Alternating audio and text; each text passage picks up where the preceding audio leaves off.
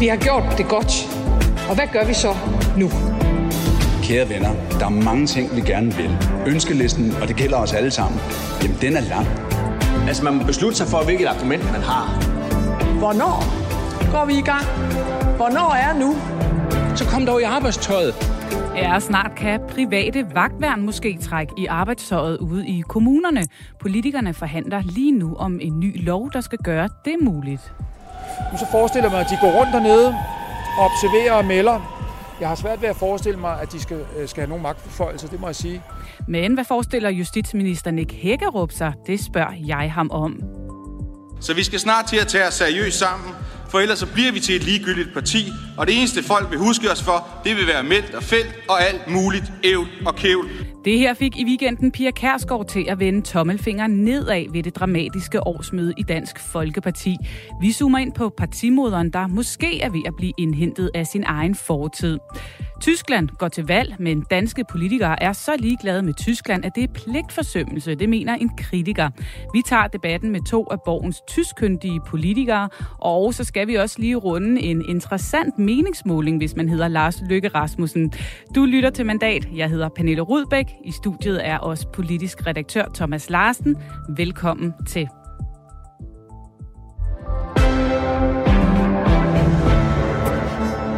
Er du nogensinde utryg, når du står på en togstation sent om aftenen, eller går du over på den anden side af vejen, når du ser en stor gruppe unge hætteklædte komme mod dig?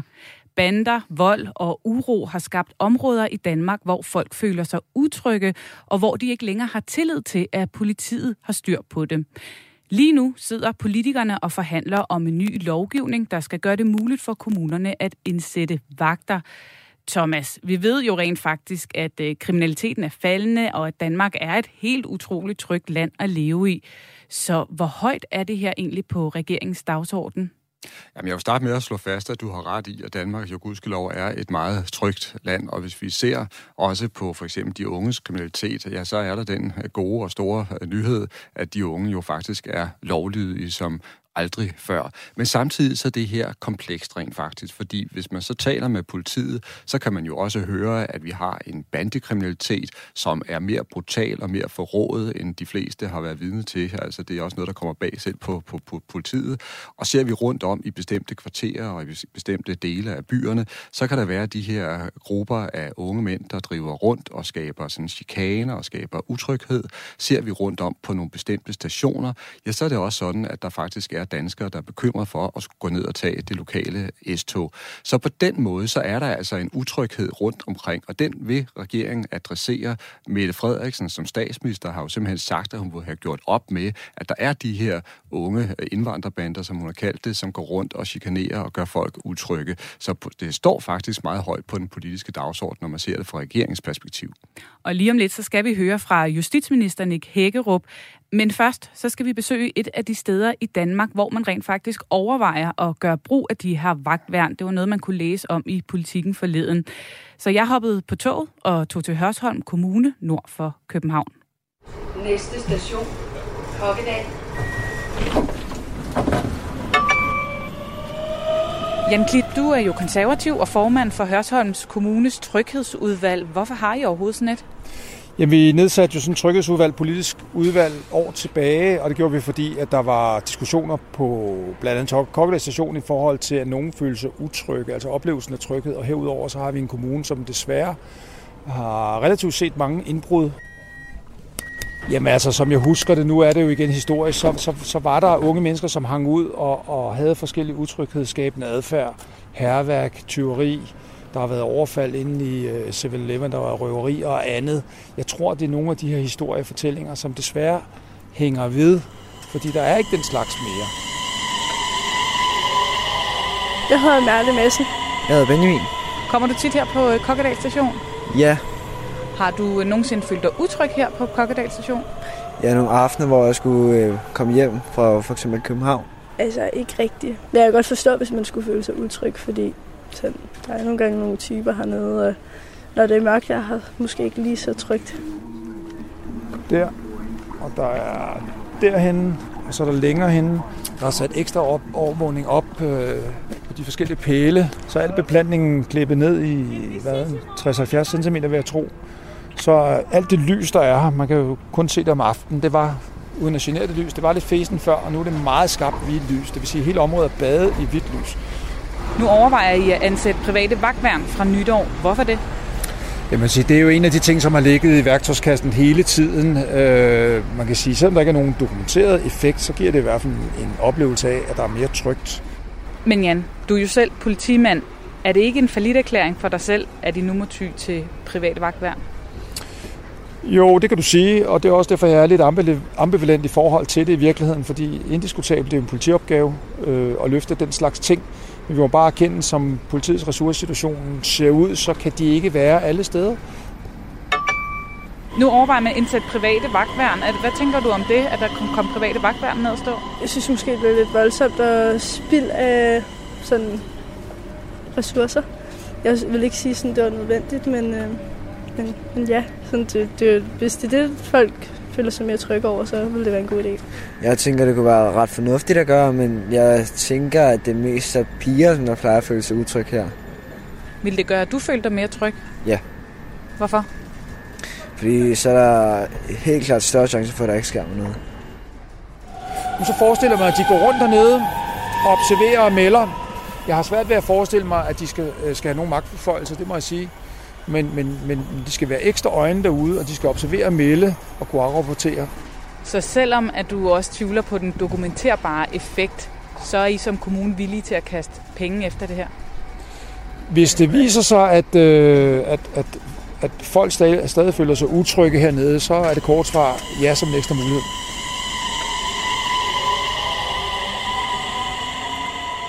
Ja, og lige nu så sidder politikerne altså og forhandler på livet løs for at lave en aftale om netop private vagtværn. Jeg fangede justitsminister Nick Hækkerup i hans ministerium, og jeg spurgte ham, om vi har et problem med tryghed i Danmark. Noget problem. Ikke personligt noget problem. Altså, jeg er en hvid mand i halvtredserne, øh, heteroseksuel. Der er ikke nogen steder i Danmark, hvor jeg ikke tør gå eller vil gå. Men der er nogen, som har et problem med trygheden i Danmark. Altså det kan være for eksempel det homoseksuelle par, som ikke tør gå hånd i hånd ned igennem byen. Det kan være jøden, der ikke tør gå med kalot.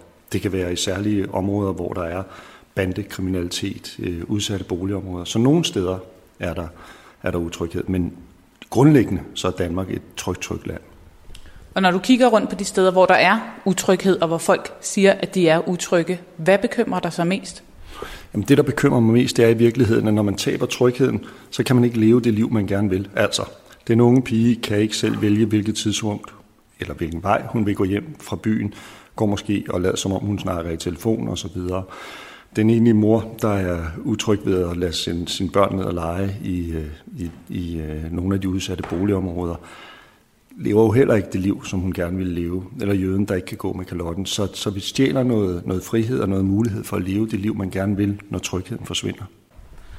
Og hvis man har fulgt lidt med, så har man jo også set, at I har i tale sat det her med utryghed flere gange, at folk ikke skal være utrygge, når de for eksempel kører i tog eller går ned ad en sti om aftenen. Men hvis man kigger i statistikkerne, så har vi jo ikke et stort problem med kriminalitet og uro her i Danmark. Er det virkelig jeres opgave som politikere at håndtere en følelse af utryghed frem for reel kriminalitet? Jamen, vi skal også håndtere reel kriminalitet, og det er rigtigt, som du siger. Heldigvis så er kriminaliteten på mange områder nedadgående, og vi har godt styr på det. Men hvis folk føler sig utrygge, altså har den følelse, at, at her er der ikke trygt at være, så er det efter min mening et problem for os. Altså det kan jo være, at det er reelt, men det kan også være, at det bare er en følelse, og den følelse skal vi også kunne imødegå. Lige nu der sidder I og forhandler om lovgivning, der skal gøre det muligt for kommuner at indsætte vagtværn i bestemte områder for at skabe tryghed. Er de her vagtværn vejen frem? Det er ikke noget, som skal erstatte politiet. De her kommunale tryghedsvagter, det er ting som noget, der er ved siden af politiet. Ikke løser politiopgaver, men øh, kan hjælpe til at fremme trygheden. Og hvordan forestiller du, de her vagtværn de skulle fungere?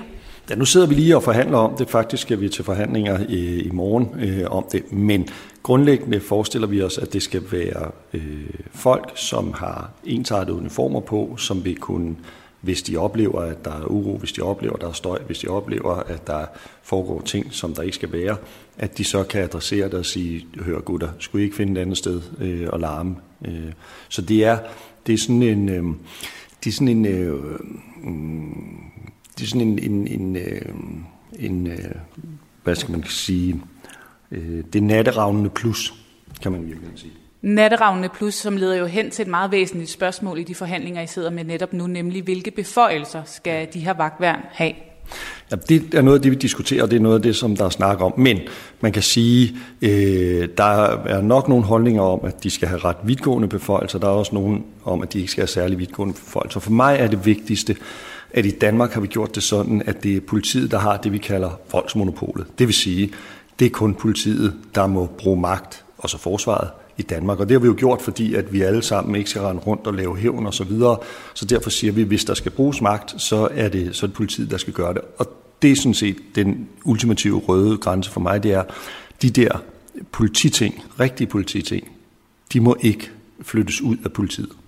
Og hvad er rigtige polititing? Altså, hvor går den grænse? Kan de for eksempel godt få lov at udstede bøder? Ja, jeg synes også, at det at udstede bøder er en rigtig polititing. Jeg synes også, at det at være bevæbnet er en rigtig polititing. Jeg synes, at det at anvende magt er en rigtig polititing. Og derfor synes jeg, at det er ting, som, som øh, politiet skal have monopol på at tage sig af, også fremadrettet.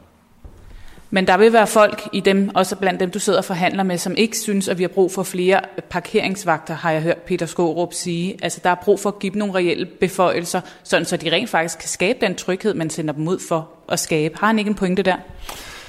Både ja og nej. Altså, det, der er tanken, det er jo, at de her kommunale tryghedsvagter vil kunne møde borgerne, vil kunne øh, gå de steder, hvor der kan være utryghed i parken, på gågaden lørdag aften, hvor det nu måtte være om natten. Øh, og på den måde vil de kunne snakke med folk, vil de kunne henvende sig til folk, de vil kunne øh, måske tage fat i folk og sige, nu skal I altså gå et andet sted hen, og hvis I ikke gør det, så bliver vi nødt til at bede om jeres navn og adresse osv. Så på den måde vil de have en vigtig funktion, men det er rigtigt, de, det, tanken er ikke, at de skal kunne for eksempel øh, gå med håndjern eller gøre andre ting, som er, som er det, som ligger hos politiet. Og når det er lidt vigtigt, så er det fordi politiet er uddannet til at kunne det her, ved hvad grænserne er, ved hvordan man gør det, ved hvad lovgivningen bagved det er osv. Så videre. Så det, det er vigtigt, at det er opgaver, som vi ligger hos nogen, Der, der har den rette uddannelse. Og så er det også vigtigt for os alle sammen, og vores tillid til politiet og tryghed ved politiet, at vi ved, at når de blå uniformer kommer, øh, så, så er det med al den autoritet og med al den kompetence, som politiet har. Ifølge en forsker på området, så viser erfaringer fra Sverige, at vagter faktisk kan være med til at skabe større mistillid til politiet, fordi befolkningen kan få et indtryk af, at politiet ikke rigtig har styr på det. Og øh, vi har også hørt Politiforbundet advare mod, at man simpelthen udhuler retsstaten. Kan du som justitsminister være med til at åbne for en vej, der sådan kan være ødelæggende for det forhold, som danskerne har til politiet, og den tillid, de har til politiet i dag?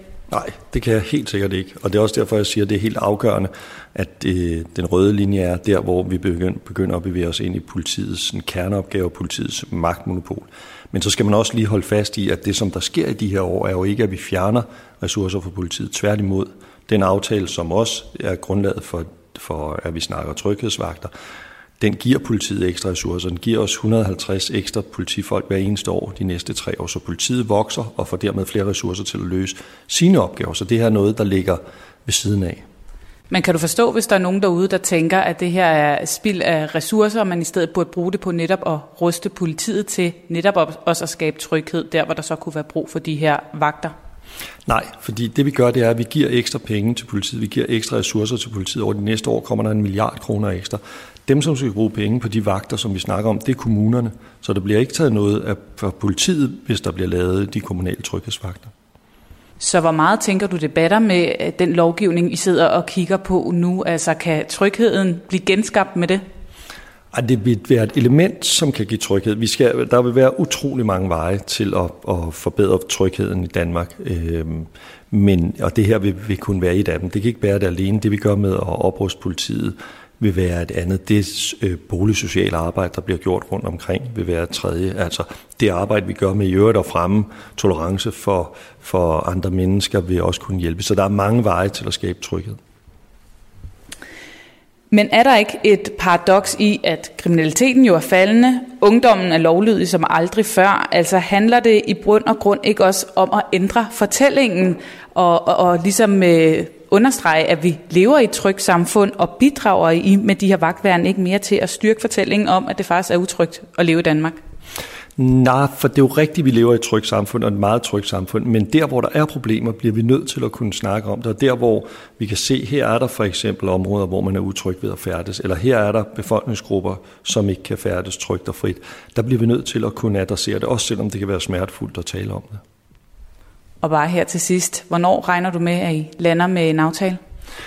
Ja, måske bliver det i morgen, men øh, hvis det ikke lykkes, så går der en måneds tid eller sådan noget. Jeg håber meget, at vi kan have lovgivningen på plads, sådan at den er, er klar for, til første januar.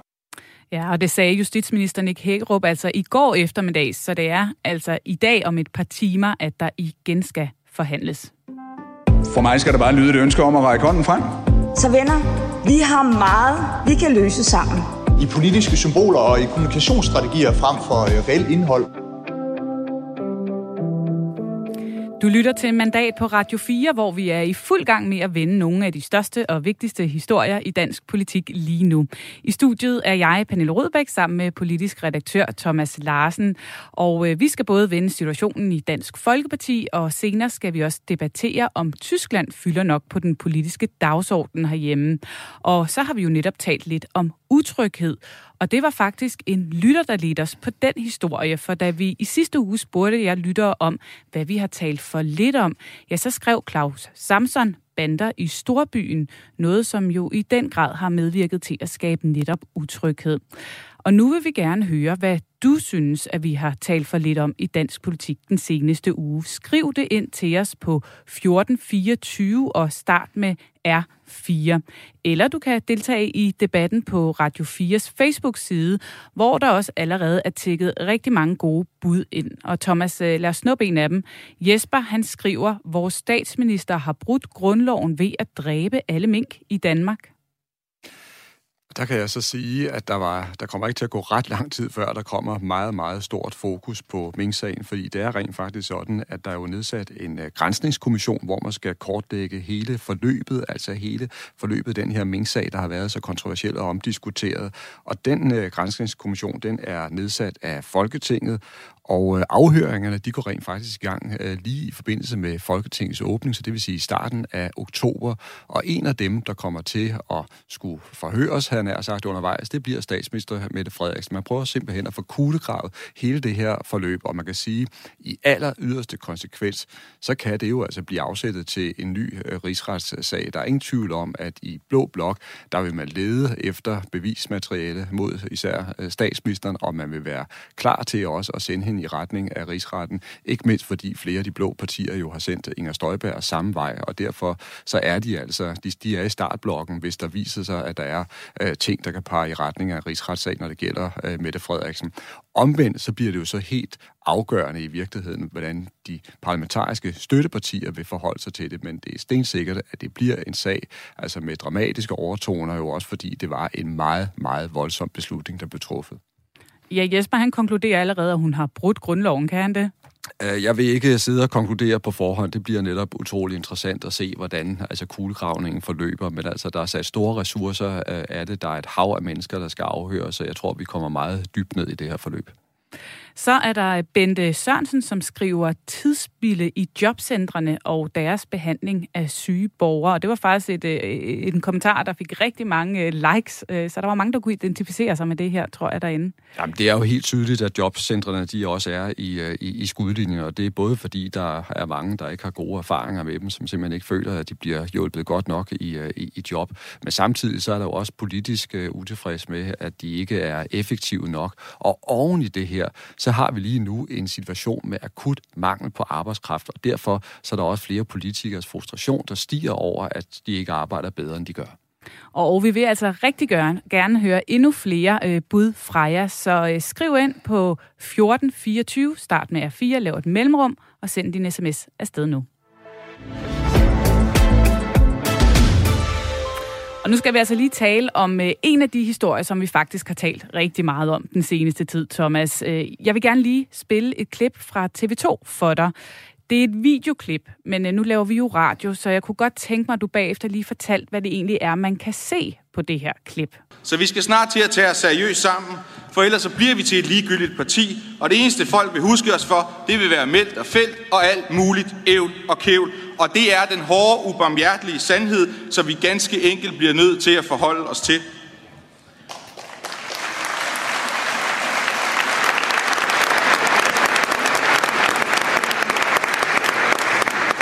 Og hvis vi til det kommende kommunale regionsrådsvalg.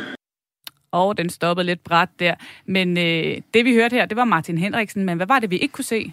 Jamen, det, vi, ikke... det vi ikke kunne, kunne, kunne, kunne se her, men det der skete på, på, på mødet, det var jo, at det var Pia Kjærsgaard, der viste, hvor, hvor vred hun var, hvor utilfreds og uenig hun var med Martin Henriksen. Og det gjorde hun altså simpelthen ved at sidde og skal have grimasser nede i salen og vende tommelfingre ned gentagende gange for virkelig at vise, hvor, hvor meget afstand hun lægger til Martin Henriksens udlægning af, hvad der er galt i Dansk Folkeparti lige nu. Er det jo et klip, som rigtig mange har hæftet sig ved. Hvorfor det? Fordi det jo er en meget påfaldende situation.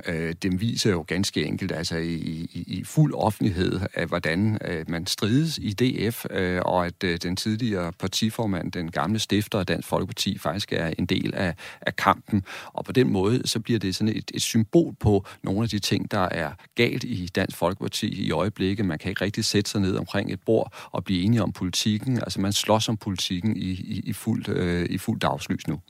Ja, for mange har jo haft rigtig meget fokus på Christian Thulesen Dahl og hans rolle som formand. Hvor står Pia Kjærsgaard i hele den her magtkamp, som der foregår lige nu i Dansk Folkeparti? Jamen, det er et godt spørgsmål. Det, det er jo klart, at til syvende og sidst, så er det partiformanden, det vil sige Christian Thulesen Dahl, der bærer ansvaret for, at det ikke går bedre for Dansk Folkeparti, og der ikke er mere styr på, på tropperne. Men når det er sagt, så mener jeg så også, at Pia Kjærsgaards rolle i den uro, som vi er vidne til nu, den har været underbelyst, fordi hun har altså også spillet en ganske markant rolle, og jeg vil nærmest sige, som, som uromager på, på de indre linjer. Det er helt tydeligt, at hun igennem en periode har gjort meget for at køre Morten Messerschmidt i stilling som ny kronprins og som en kommende leder af partiet. Og når man ser på, hvordan Morten Messerschmidt, han står i dag, ikke, ikke mindst efter, at han har fået en, en, en dom jo, han har godt nok anket den, men så er det meget svært at se, at det var klogt at køre ham så bestand frem, fordi det er langt, langt fra sikkert, at han kan komme til at, og i virkeligheden at fortsætte i dansk politik, hvis han, hvis han får en lignende dom igen. Det er det ene. Det andet, som måske er endnu mere uhørt, det er jo, at Pia Kjærsgaard mere eller mindre har troet med og vil over overtage ledelsen. Hun er i hvert fald ikke afvist, afvist øh, det scenarie, når nogle af hendes partifæller har sagt, Pia, vil du ikke nok komme tilbage? Pia, vil du ikke nok tage over? Så har hun sådan set ladet den stå lidt åben, og det er klart, det er jo dybt illoyalt over for Christian Thulesen Dahl. Ja, så du siger det næsten allerede, men hvordan er forholdet mellem Pia Kjærsgaard og Christian Thulesen Dahl nu? Jamen, det har været i uh, tiltagende uh, grad anstrengt og, og, og belastet, uh, og jeg tror, at, uh, at de i virkeligheden skyder lidt på hinanden, fordi Pia Kjærsgaard, hun har været utilfreds og uh, også ked af, at hun ikke har fået en mere fremtrædende rolle, og mener i virkeligheden, at hun kan trække mere fra partiet. Uh, så det er hun utilfreds med, og på den anden side, så sidder der også en Christian Thulesen Dahl, som er formand. Han føler, at han har givet hende plads, og at hun sådan set ikke spiller loyal nok med på, på holdet, og man må bare sige, det er fuldstændig afgørende, at de to, de finder hinanden i højere grad, fordi ellers så kan det gå roligt galt. Det er jo allerede gået, men så kan de køre helt ud over kanten. Thomas, jeg vil også gerne lige spille et andet klip for dig, og det er et, jeg har fundet i D R's arkiver. Og hoved, du kan forlange det. Jeg vil gerne anmode Poul Skov om at gå ned, og det skal ja, være nu. Det er nøstret, det her. Christen, Christen, Christen, Christian Thulesen Dahl, og de har sagt, det er hovedstyrelsen, der bestemmer i en øverste myndighed. Nu tønder jeg at lægge jer skabene, jeg hætter. Det er for dårligt, tøsedrenge. Ja, Thomas, for dem, der ikke allerede har hørt det her klip et par gange, hvad er det, vi, vi hører her? Jamen, det er jo et øh, historisk øh, klip, øh, og øh, også en meget, meget brutal øh, stykke, historiske, øh, øh, stykke historie, vi er vidne til her. Det er jo simpelthen dengang, at Fremskridtspartiet gik ned i flammer, fuldstændig i flammer, og hvor alle var uenige med hinanden og, og kæmpede internt, og man simpelthen splittede partiet øh, ad. Og det, der selvfølgelig er den blodige ironi, øh, det er, hvis historien kommer til at gentage sig lidt her i forhold til Dansk Folkeparti. Fordi det var jo Pia Kjærsgaard sammen med Peter Skårup og Christian Thulesen Dahl og nogle få andre, der forlod Fremskridtspartiet dengang, og så stiftede Dansk Folkeparti. Og det, de jo var fuldstændig overbeviste om og var meget fokuseret på, det var, at historien måtte ikke gentage sig. Nu skulle man have et parti, hvor man samarbejdede, hvor der var disciplin, ro og orden.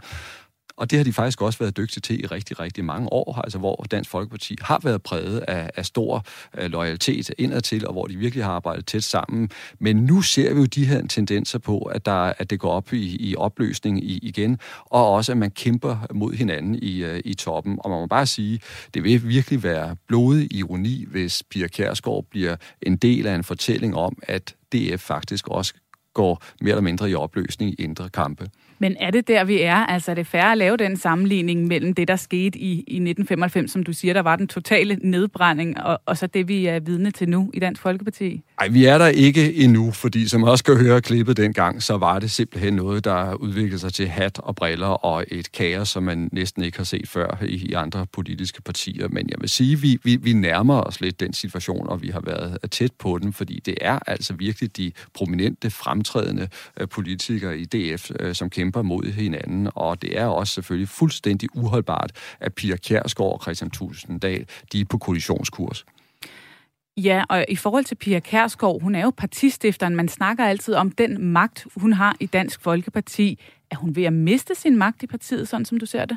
Der er ingen tvivl om, at Pia Kjærsgaard har stadigvæk en enorm autoritet i partiet, og der er rigtig mange af D F'erne ude i landet, som ser på hende med, med meget stor sympati og med stor veneration, fordi de ved godt, hun skabte det her, og, og de er også enige i mange af hendes holdninger. Men jeg synes også, man kan se tendenser på, at hun har overspillet sine kort, og der også er en grænse for hende. Og for eksempel var det virkelig påfaldende på mødet øh, for D F, på D F-mødet forleden, at Pia Kjærsgaard jo meget, meget tydeligt signalerede, at Martin Henriksen skulle væbes ud af hovedbestyrelsen. Hun ønskede ikke, at han skulle vælges ind øh, til den. Og så blev han rent faktisk valgt, og også med meget markante stemmetal. Og det tror jeg godt, man kan se som et vink med en vognstang fra D F-baglandet om, altså de vælger selv, og det er ikke Pia Kjærsgaard, der skal bestemme det. Lige nu virker det jo til, at der er faldet sådan en form for ro på, i hvert fald for et par dage, om ikke andet. Hvor længe holder roen, tænker du? Jamen set øh, fra D F-perspektiv, så kan man sige, hvis de er dygtige og, og heldige og tænker sig om, så holder de sammen i hvert fald frem til kommunalvalget, øh, fordi hvis de kommer slingrende ind i, øh, i den kommunale valgkamp med, med uenighed, ja, så bliver der jo altså, så bliver resultatet endnu mere øh, katastrofalt.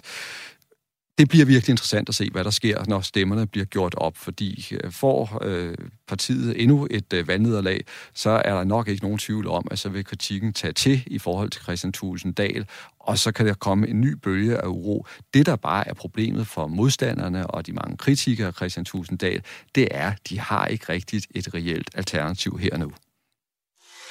Der er noget galt på Christiansborg. Og der vil jeg bare sige tak for at tage den debat op. Nu skal vi finde den politiske vilje til forandring. Og så skal vi altså ikke tale mere om Dansk Folkepartis krise i denne her omgang i hvert fald. For øh, det er jo i den grad en øh, politisk historie, som vi har talt rigtig meget om. Men hvad har vi så ikke talt så meget om? Ja, det har vi spurgt jer lyttere om. Og der er allerede tikket øh, en sms ind her, Thomas. Der står mangel på arbejdskraft. Den store samfundsløgn. Hvorfor er det så svært for det grå guld øh, at finde selv lavstatusjob? Og hvorfor er der så firmaer, der sviner ansøger ved ikke at give svar på ansøgninger? Hvorfor er det... Nu skal jeg lige se, hvad der står her. Øh... Hvorfor er der så en debat om så mange iværksættere over femogfyrre år? Det skriver Erik. Altså han snakker om det her med mangel på arbejdskraft. Hvad, hvad er sandt og hvad er ikke sandt i den her? Der er jo en masse tal, der flyver frem og tilbage i den her debat, må man sige. Der er rigtig, rigtig mange tal, der flyver frem og tilbage. Men altså helt overordnet, så kan man jo glæde sig over, at det går så bragende godt for dansk økonomi, så der rent faktisk er brug for alle de mennesker, der står derude, også nogle af dem, der har haft svært ved at finde fodfæste på arbejdsmarkedet. Jeg tror faktisk, at vi kommer til at se politik og også sammen med selvfølgelig eksperter, at finde en masse nye måder, hvorpå man kan trække folk altså ind på arbejdsmarkedet, give dem nye kompetencer, give dem nye redskaber, sådan så de kan komme til at bestride et job. Og så blev der også nævnt det her med seniorerne på arbejdsmarkedet. Jeg er også stensikker på, at der vil blive gjort endnu mere for, at der vil være flere seniorer, der kan blive på arbejdsmarkedet i længere tid. Jytte, hun har også skrevet til os, hun skriver børn og unges mistrivsel frem for præstationer. Ja, og det er nok en debat, som jeg tror kommer til at tage til. Hvis vi ser for eksempel på avisverdenen i øjeblikket, så har Kristeligt Dagblad kørt en serie om unges angst og, og sådan problemer med at være til. Og det er både noget, der handler måske om nogle af de krav, der bliver stillet i, i skolerne, men der er jo også en helt anden dimension, som jeg tror kommer til at fylde meget, og som jeg også tror flere politikere vil, vil gå ind i. Og det er jo simpelthen, at vi har nogle unge generationer, der vokser op i en digital verden, som vi ikke har kendt før, også med det pres og nogle af de, altså skal vi sige, øh, perfekthedsbilleder, som der er mange unge, som de tror, de skal leve op til. Tusind tak for jeres beskeder. Vi er i fuld gang med denne uges mandat her på Radio fire. Vi har snakket med justitsministeren om private vagtværn, der kan være på vej ud i kommunerne fra nytår. Vi har været forbi Dansk Folkepartis dramatiske årsmøde i weekenden. Om lidt skal vi en tur ud på de sociale medier og høre, hvad der foregår der, ligesom vi også skal vende en helt ny meningsmåling, der lige nu bliver talt lidt om inde på gangene på Christiansborg. Jeg hedder Pernille Rødbæk, og i studiet er også politisk redaktør Thomas Larsen.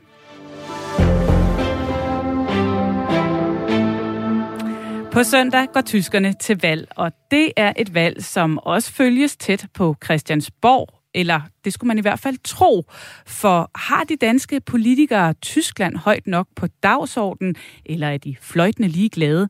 Det skal vi debattere nu. Så kan jeg sige guten Tag til dig, Jens Joel. Guten Tag. Du er socialdemokrat og medlem af Folketingets Europaudvalg, og også guten Tag til dig, Eva Kjer Hansen fra Venstre og formand for selv samme Europaudvalg, med på en linje fra Kolding. Jeg ved ikke, om vi har Eva Kjer Hansen med på en linje.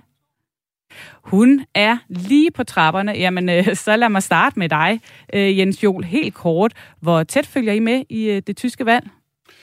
Jamen det, det følger vi selvfølgelig meget tæt, meget tæt med i, fordi at Tyskland jo er en, en helt afgørende altså, samarbejdspartner, jo både for Danmark direkte, men også fordi Tyskland betyder ekstremt meget for, hvad der sker i Europa. Og derfor så er det tyske valg jo et af de vigtigste valg, også set med danske briller, der bliver afholdt i år. Og så kan jeg også sige uh, guten Tag til dig, Eva Kjer Hansen. Nu skulle du være med os. Hvor tæt følger du med i det tyske valg? Meget øh, med i det. Jeg synes, det er enormt øh, vedkommende, især øh, når man har meget med Sønderjylland at gøre, og det grænseoverskridende arbejde, så er man jo interesseret i, hvilke muligheder har vi for at forstærke det samarbejde. Men for Danmark i det hele taget, der betyder Tyskland super meget, og derfor er det også ret afgørende, hvordan valget det falder ud. Og så lige et helt kort ja-nej-spørgsmål til jer hver især. Mener I, at I som politikere har Tyskland højt nok på dagsordenen, Jens? Bare helt kort. Altså, jeg har det meget højt på dagsordenen. Jeg synes, vi snakker for lidt om det i Danmark, hvis det er det, du spørger om. Og Eva? Nej, øh, generelt har vi ikke Tyskland højt nok på dagsordenen. Jeg går selv meget op i det, men jeg må medgive, at det er svært at få interessen fanget. Men, har, i men, men Eva, har du det højt nok på dagsordenen? Ja, det har jeg. Det blev et ja derfra. Og I får begge to lov til at uddybe lige om lidt. Men øh, først skal vi lige høre fra en, som ikke synes, at Tyskland får nok opmærksomhed på Christiansborg. Det er Jesper Vind, som er Tysklands korrespondent for Weekendavisen. Han mener kort og godt, at Tyskland rager danske politikere en høstblomst, også selvom I måske siger noget andet. Men det siger man hele tiden, og man nikker og siger, at ja, Tyskland er vigtigt. Sagen er bare den, at danske politiske klasse har jo ikke klaret personlige forbindelser med med tyske politikere de sidste tyve år, og, øh, og det er jo simpelthen udtryk for, for pligtfortømmelse. Det er ligesom som en, en, en, en lejlighed et eller andet sted, hvor, hvor, hvor folk bor tæt på ved siden af hinanden, men man snakker aldrig med hinanden. Jo, man snakker med hinanden, når man er blevet ministre, og sidder ned, møder nede i Bruxelles, men der er det bare tit for sent at, at bygge sådan et personligt netværk op. Tyskland er bare ikke på radaren hos, hos danske politikere, det kan man se fra parti til parti. De siger alle sammen, at det er også for dårligt, vi skal gøre noget ved det, men der sker ikke noget, og øh, sådan er det bare. Sådan er det bare, Jens. Hvornår øh, snakkede du sidst med en af dine gode kolleger fra øh, Socialdemokratiske S P D? Um, det er ikke så længe siden, men det, hun er rådgiver for ham, der har været, eller hun har været rådgiver for ham, der er europaminister, Michael Roth. Um, men altså, jeg er jo også belastet af måske, at jeg har en, en fortid i Europaparlamentet, hvor jeg har været sekretariatschef og rådgiver. Så jeg, jeg havde jo nogle tyske kollegaer, før jeg sådan set blev politisk øh, valgt selv. Og derfor har jeg selvfølgelig også taget noget af det med hjem, men, men jeg er da enig for så vidt, at øh, for eksempel, øh, det er nogle år siden efterhånden, men der var jeg i øh, Berlin og holdt oplæg for en gruppe S P D-medlemmer af Bundestagen om, øh, om det danske, altså Danmarks europapolitik og sådan noget. Det var under formandskabet, det er jo så faktisk otte år siden nu. Men sådan nogle ting er jo eksempler på noget, man måske gør for lidt, i hvert fald niveauet under ministre. Og der synes jeg, Jesper har en pointe i, at, at øh, menige folketingsmedlemmer skal jo også engagere sig i den der øh, dialog. Og, og der kan man sige, der, der blev jeg inviteret, der tog jeg derned, det var faktisk en god oplevelse, men sådan noget, øh, synes jeg, ikke sker nok. Og kan du også se i dit eget parti, at, øh, at der kunne være brug for, at flere plejede et netværk med, med tyske kolleger, sådan så man, når de engang måske bliver magtfulde kanslerkandidater, har en, øh, en god forbindelse til dem? Nå, men der er jo ikke, noget, der er jo ikke nogen tvivl om, at, at man har jo både professionelle og personlige relationer i, i politik. Og det, at man øh, eksempelvis bliver minister for Danmark og minister for Tyskland, så har man en naturlig grund til at mødes. Men selvfølgelig betyder personlige relationer også noget, og det tror jeg, alle, der har arbejdet i diplomati eller international politik, vil sige, at det er også et element af det. I øvrigt er det også et element med sproget, og nogle af de kollegaer, jeg har, der taler spansk, har haft bedre kontakt med de spanske medlemmer. Jeg har selv været, fordi jeg har boet i Tyskland og taler tysk, haft bedre kontakt med nogle af de tyske. Og, og på den måde er der jo ting, som er x-faktor, eller ting, som man ikke lige kan sætte på formel, som også betyder noget i international politik, og det skal man selvfølgelig øh, videre dyrke, men det gælder jo ikke kun Tyskland. Og det der med sproget, det kan vi lige vende tilbage til, Eva. Øh, hvis vi kigger på dit parti, og faktisk hele Blå Blok, så er jo heller ikke, fordi jeg lige i hvert fald kan huske, at jeg har set en Jacob Ellemann Jensen eller en Søren Pape turnere rundt sammen med øh, fremtrædende politikere fra øh, C D U i Tyskland. Øh, hvordan ser du den her kritik? Er der grund til rensagelse i Venstre og i Blå Blok i øvrigt?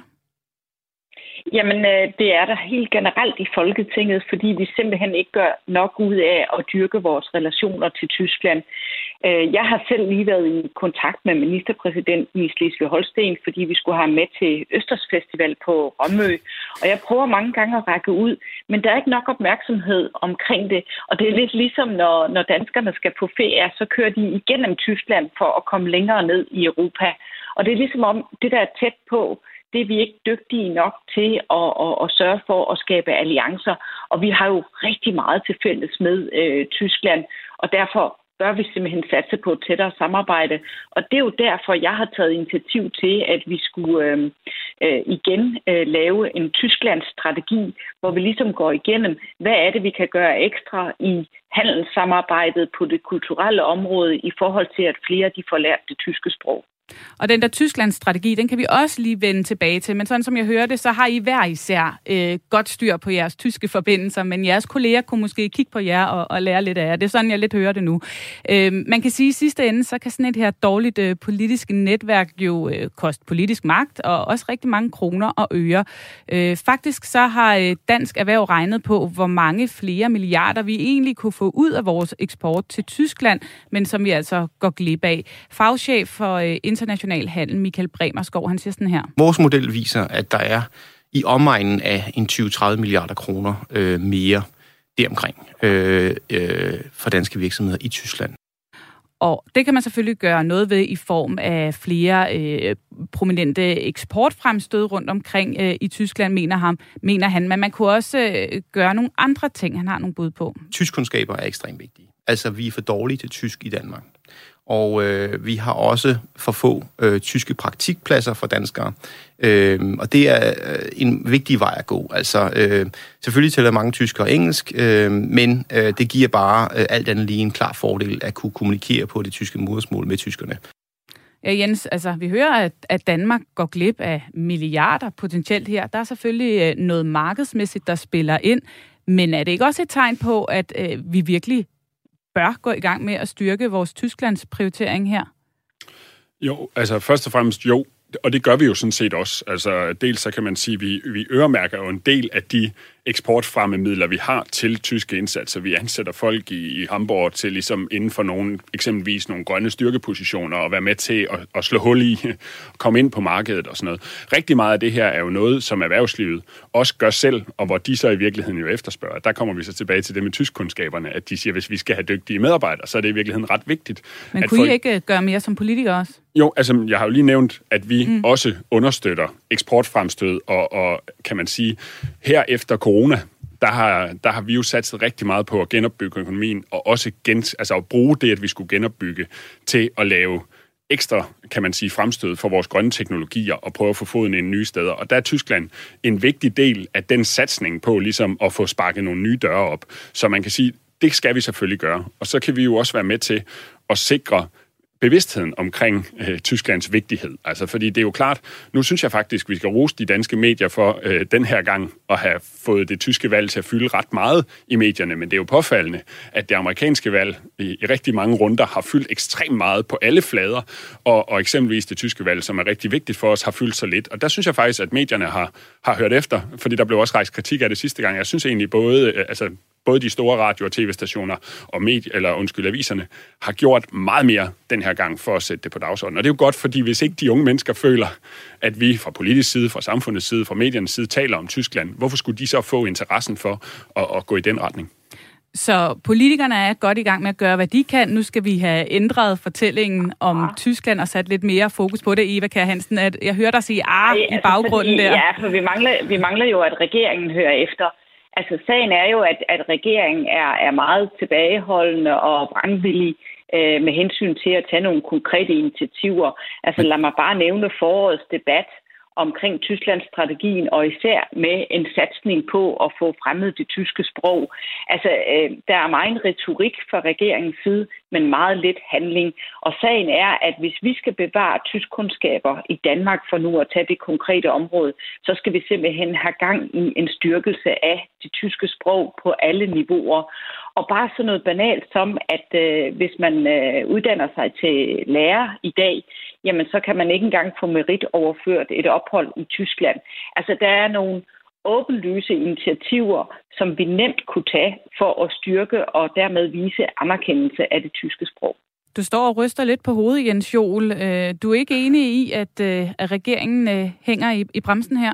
Nej, men det er jo også fordi, når man så nævner, hvad der konkret bliver gjort, så bliver det også kaldt retorik. Og på den måde, altså det kan vi godt tage en eller anden stammedans om, hvad er mere eller mindre. Altså grundlæggende set, vi har en Tysklandsstrategi. I øvrigt blev der lavet en, også en Tysklandsstrategi, også i forhold til sproget, under den tidligere regering, som Eva var med i, og ros for det. Det er jo sådan set den, vi skal bygge videre på. Og så er jeg enig i det konkrete, som, som Eva rejser. Altså hvordan kan vi sikre, at det at få et praktikophold i, i Tyskland på en eller anden måde kan blive mere anerkendt. Altså dels kan vi også tilskynde til, at det bliver nemmere, eller vi kan hjælpe mere med det, men også, at det ligesom kan blive en del af uddannelsen, fordi jeg tror da også, den tysklærer, der kommer hjem og har lært øh, rigtig meget om kulturen, eller boet i, altså jeg ved jo, hvor meget det har betydet for mig selv, at jeg har boet i Berlin, og alle de der historier, det er jo dem, man tager med hjem i sin undervisning, som også gør det mere vedkommende. Jeg tror i virkeligheden, alle dem, der læser tysk, vil gerne gøre det, fordi de vil jo også gerne bibringe der eleverne ikke bare sproget, men også øh, kulturen og forståelsen. Men Jens Joel, når du siger, at... Øh, øh, virkeligheden er jo, at regeringen ikke vil være med til det, og at der er et flertal udenom regeringen, der har pålagt at lave en sprogstrategi. Men, og, og det, I snakker om, det er at den her Tysklandsstrategi, som der ligger for regeringen. Øh, det er jo rigtigt nok, som Eva Kjer Hansen siger, at det er jo en strategi, I har overtaget fra den øh, tidligere mm-hmm. regering fra to tusind og seksten. Ja. Øh, Har du slet ikke set grund til, altså hvis man virkelig ved Tyskland, at I skulle lave en ny strategi? Siger det ikke ligesom alt om det, at den er fem år gammel? Jeg, jeg synes faktisk, hvis jeg skal være helt ærlig, det er sådan lidt en strid om ord, hvorvidt det er en ny strategi, eller hvorvidt det er en ny skridt i den samme strategi, altså som bygger oven på den gamle. Og det kan vi jo godt tage en eller anden diskussion om. Jeg oplevede i virkeligheden slet ikke, at der var så meget diskussion om, hvad man, altså, om vi skulle gøre mere. Og jeg har jo også nævnt nogle af de ting, vi har gjort øh, på det kommercielle område, der er også på kulturområdet, der er også øh, i det dansk-tyske venskabsår her, der er planlagt øh, altså hundrede events, og det er jo alt fra, fra, fra samarbejder mellem anerkendte museer i Danmark og, og Tyskland, og så helt ned til sådan meget små samarbejder. Men det er jo alle de der ting, som jeg er enig med Eva i, de skal selvfølgelig ligge i en strategi, de skal jo på en eller anden måde samles i, mm. under en hat, sådan så folk ved, at vi går i den her retning. Og ja, der er steder, hvor vi stadigvæk mangler at skrue op, men diskussionen om, hvorvidt vi skal have en ny strategi, eller hvorvidt vi skal udvikle og forbedre den, vi lavede for fem år siden, det, det synes jeg måske er mindre interessant. Godt, så lad os lige lægge den der Tysklandsstrategi lidt til side, Eva Kjer Hansen. Hvad kan du gøre? Nu peger du meget på, hvad regeringen skal gøre, men hvad kan du som politiker gøre, for at vi kan få Tyskland højere på dagsordenen? For jeg kan jo høre, det er noget, der ligger der meget på hjerte. Jamen... Øh... Jeg øh, har bedt om et, et møde med den nye øh, minister på uddannelsesområdet, fordi jeg synes, det er så afgørende, at vi får opprioriteret tyskkundskaber. Altså, når vi kan sproget, så får vi også en naturlig interesse for øh, politikken i landet og kulturen. Og det vil sige, at vi, vi får en interesse for, hvor, hvor er det, vi kan etablere et stærkere samarbejde. Og det er jo de initiativer, jeg synes, vi har et politisk ansvar for at tage. Altså, hvordan gør vi det nemmere for danskerne at få opbygget den her relation til, til Tyskland og stifte bekendtskab med øh, i høj grad den kultur, som, som vores egen kultur jo i stort omfang udspringer af. Så det er jo lige fra at sige, at vi kan tilbyde på frivillig basis øh, tysk undervisning fra første klasse til øh, at have et stærkt kulturelt samarbejde, øge øh, ressourcerne på handelskontorerne i Tyskland, og hvad der ellers kan være af konkrete initiativer. Jens, er du enig i det helt kort her til sidst?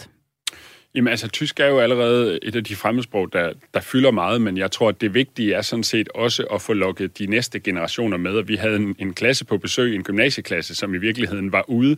Det var nogen fra Holstebro, så vidt jeg husker, som kom ind og fortalte os, at de tog rundt på folkeskolerne i området og fortalte om deres oplevelse med at have tysk på gymnasiet. Og det var jo sådan lidt, måske en lille smule mere relevant for de der poder i ottende og niende at få fra en gymnasieelev. Hvad, hvad synes de egentlig, det kunne bruges til, end, end os, der nogle gange står med den løftede pegefinger og siger, at det er vigtigt. Så jeg er jo enig i, hvis man synes, Tyskland spiller en rolle i diskussionen, i det politiske, i medierne, så vil man også blive mere interesseret. Men det er jo klart, det er jo ikke os alle sammen, der skal gå op i Tyskland. Vi, Tyskland er vigtig, men man skal jo også rose de politikere og, og kollegaer, som har brugt deres krudt på at skabe forbindelser i U S A eller andre steder, og så skal vi jo bare sørge for, at vi også har fokus på vores store nabo sydfor. Og det blev de sidste ord i, i den her debat. Tak skal I have begge to for at være med. Og så kan jeg da lige tilføje, at øh, nu skal jeg lige se der, at øh, det lige nu tegner til at blive Jens Johls kolleger i øh, det socialdemokratiske S P D, som står til at tage sejren ved valget, som altså er på søndag. For mig skal der bare lyde et ønske om at række hånden frem. Så venner, vi har meget, vi kan løse sammen. I politiske symboler og i kommunikationsstrategier frem for reelt indhold. Og så velkommen til dig, Markus Stolze, vores egen husekspert i politikernes liv på de sociale medier. Mange tak.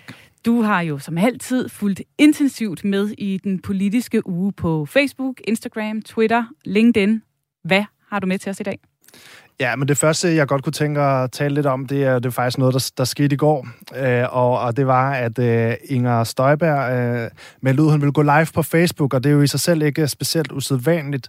Øh, men, men det, der var det lidt særlige ved den her omgang Facebook Live, det var, at man kun kunne ringe ind, altså ikke skrive ind i, i kommentarsporet, som vi er vant til, men man kunne ringe ind, hvis man var medlem af Inger punktum d k, altså hendes, hendes platform på, på internettet, hvor man kan være medlem for femogtyve kroner om måneden. Og det synes jeg alligevel er ret usædvanligt, fordi vi har jo talt i mange år om, at, at noget af det gode ved, ved sociale medier, det er, at det måske nogle gange kan, kan korte distancen mellem befolkningen og politikere, men her, der, der griber Inger Støjberg det jo så an på en helt ny måde og siger, du kan kun få lov til at ringe ind, hvis du er medlem af, af min lille klub. Klub, øh, øh, så, så det synes jeg bare var ret sjovt. Og er det en god strategi, tænker du? Ja, men altså, Inger Støjberg har jo, har jo virkelig været god til det der med at dyrke sin målgruppe. Altså hele vejen igennem. Der har hun altid været rigtig god til at tale til sin specifikke målgruppe og bygge målgruppen op. Og det, som jeg tror, der er det gode ved det her, for det første får hun, nu har jeg siddet og set det igennem, hun får en masse dejlige spørgsmål, så hyggesnakker lidt, og der er en hund med og sådan. Øh, men men udover det, så... så øh, Så, så gør det jo også bare, at hun er med til at bygge den her målgruppe op øh, og, og, og giver noget til dem. Hun, hun, hun, hun siger, her øh, målgruppe her er noget, noget godt til jer, øh, og så støtter de hende bare endnu mere i, i den sag, der kører lige for tiden. Og det er hendes mål, det er at få nogle loyale støtter, øh, både på Facebook, men også, øh, også i, i andre medier. Ikke? Så vidt Inger Støjbergs eksklusive øh, klub. Hvad har du mere med til os? Ja, og så havde vi jo i weekenden øh, den her super lørdag, som den jo blev kaldt, øh, med, med, med fire landsmøder. Og, øh, og Thomas, han snakkede i sidste uge om, at der var, øh, jeg kan ikke huske, om jeg formulerede det helt præcis, men der var øh, to øh, vinder, der gik ind til det her land, den her landsmøde lørdag, og to tabere. Og jeg vil gerne kigge på, på dem, som vi kaldte for de to tabere. Jeg ved ikke, om det var det ord, du præcis brugte, Thomas. Det tror jeg var men, præcis de ord, han brugte. Men, øh, ja. men i hvert fald, hvis vi kigger lidt på, på Dansk Folkeparti og Radikale, som jo har, har har, står i en svær tid for tiden. Altså, det ser ikke super godt ud i meningsmålingerne. Øh, og vi kigger på, hvordan har de, øh, hvordan har de dækket på sociale medier den her weekend. Øh, så ser det alligevel ret forskelligt ud, når vi kigger på Radikale, altså Sofie Carsten Nielsen på den ene side, og D F med Christian Thulesen Dahl på den anden side. Øh, Christian Thulesen Dahl, på trods af, at det går dårligt på, for, i meningsmålingerne, så må man sige, at ham og Dansk Folkeparti, de formår stadigvæk at holde fast i en meget lojal øh, målgruppe igen. Altså, de har virkelig nogle støtter, som kan finde ud af at give nogle likes, hvor på den anden side, så har vi Sofie Carsten Nielsen og Radikale, som altså virkelig kæmper med at få noget interaktion på sociale medier. Øh, de, de mangler simpelthen at få noget momentum der. Hvad er det, de gør galt? Jamen altså, min, min analyse er, det, det, det bliver lidt kedeligt og lidt akademisk. Det, som vi ved, det er, at, at at for at budskaber skal trænge godt igennem på sociale medier, så bliver der nødt til at være lidt kant. Man bliver nødt til at vække nogle følelser hos folk. Enten skal det være interessant, eller også skal det forarve. Øh, der, man skal ligesom kunne mærke det på en eller anden måde. Og, og, og Sofie Carsten Nielsen laver et meget langt Facebook-opslag, som bliver lidt akademisk og en lille smule kedeligt, og så bliver det svært at fange folk. Og hermed et godt råd givet videre øh, til de radikale. Øh, tak for det, både Markus. Du fortsætter jo med at være vores ører og øjne på de sociale medier. Så øh, vi ses igen i næste uge. Tak. Politik handler også om at dele os efter anskuelser. Det var lige præcis det, jeg ønskede. Er vi klar til at gå hele vejen sammen, hvis vi kan blive enige? Thomas, klokken nærmer sig tolv, men, men, men, vi skal altså lige nå at vende den nyeste voxmetermåling. Det er jo den her måling over, hvordan partierne ville klare sig, hvis det var, der var valg i dag. De kommer en gang imellem, uden de normalt trækker de helt store overskrifter, men det gjorde de den her gang, Thomas. Jamen, det er fuldstændig rigtigt. Der gik, et, der gik sådan et sus gennem Christiansborg, og det var fordi, at det, som målingen i virkeligheden viste, det var, at der var altså pludselig en stigning i antallet af de vælgere, der ville kigge mod et andet parti, et nyt parti, og det er selvfølgelig Moderaterne og Lars Løkke Rasmussen, vi så tænker på her. Og det viste rent faktisk i målingen, altså der var fire komma syv procent af vælgerne, der sådan set kiggede efter det her nye parti. Og det, det skabte, det er virkelig meget. Altså for et, for et nyt parti uden program, uden kandidater. Pludselig så, så får Lars Løkke Rasmussen altså det her øh, gennembrud i, i den her øh, måling. Og det skaber selvfølgelig nervøsitet, altså på Christiansborg, øh, fordi hvem vil han tage vælgere fra? Kan han gå hen og blive en udløsende faktor? Hvad er det egentlig, vi er vidne til lige nu?